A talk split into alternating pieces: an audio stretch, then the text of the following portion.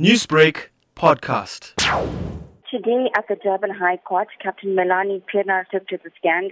She's an entomologist employed by the South African Police Service. She is the, the expert that actually examined the body after it was found in Longbury Drive uh, north of Durban. She's compiled various reports based on her findings of the body.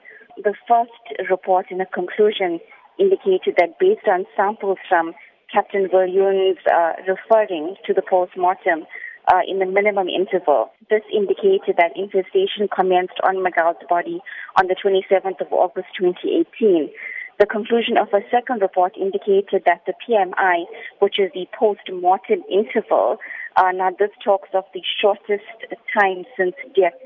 She added that this indicates that infestation on the body commenced between the 25th and 27th of July 2018. The conclusion was drawn based on the data received from the South African Weather Services at the time in question. She spoke about the PMI minimum, which is calculated uh, using early arrival insects. In Miguel's case, these early arrivals, which are some of the insects, insects that were found on the body, started infestation at a much later stage of decomposition.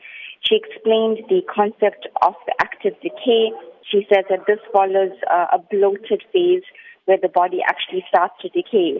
Um, in this case, uh, there's a strong body odor. His flesh was quite cleany. She told the court that this happens after 12 to 20 days, depending on the temperature where the body is actually found. Prabashini, is Miguel's family in court today, and how are they reacting to these graphic details? Both the families of the deceased, that's Miguel as well as the accused, uh, Mohammed Ebrahim, have all been in court.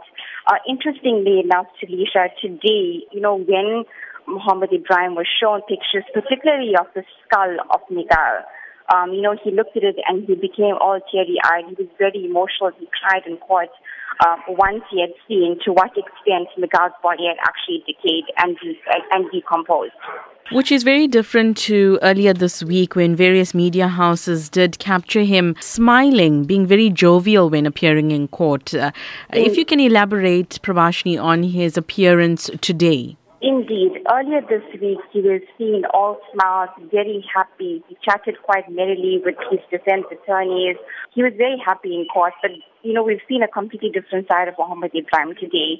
I'm not sure whether this was spurred on by the gaudy pictures that certain officials were privy to seeing. Every time, you know, the judge was, was shown pictures of uh, Miguel Louw, you know, the state his, his body decomposed, those pictures were actually shown to Mohammed Ebrahim as well after he saw those pictures, he became very, very emotional, uh, visibly seen crying, wiping his eyes often, and that was a very different side to which was seen yesterday.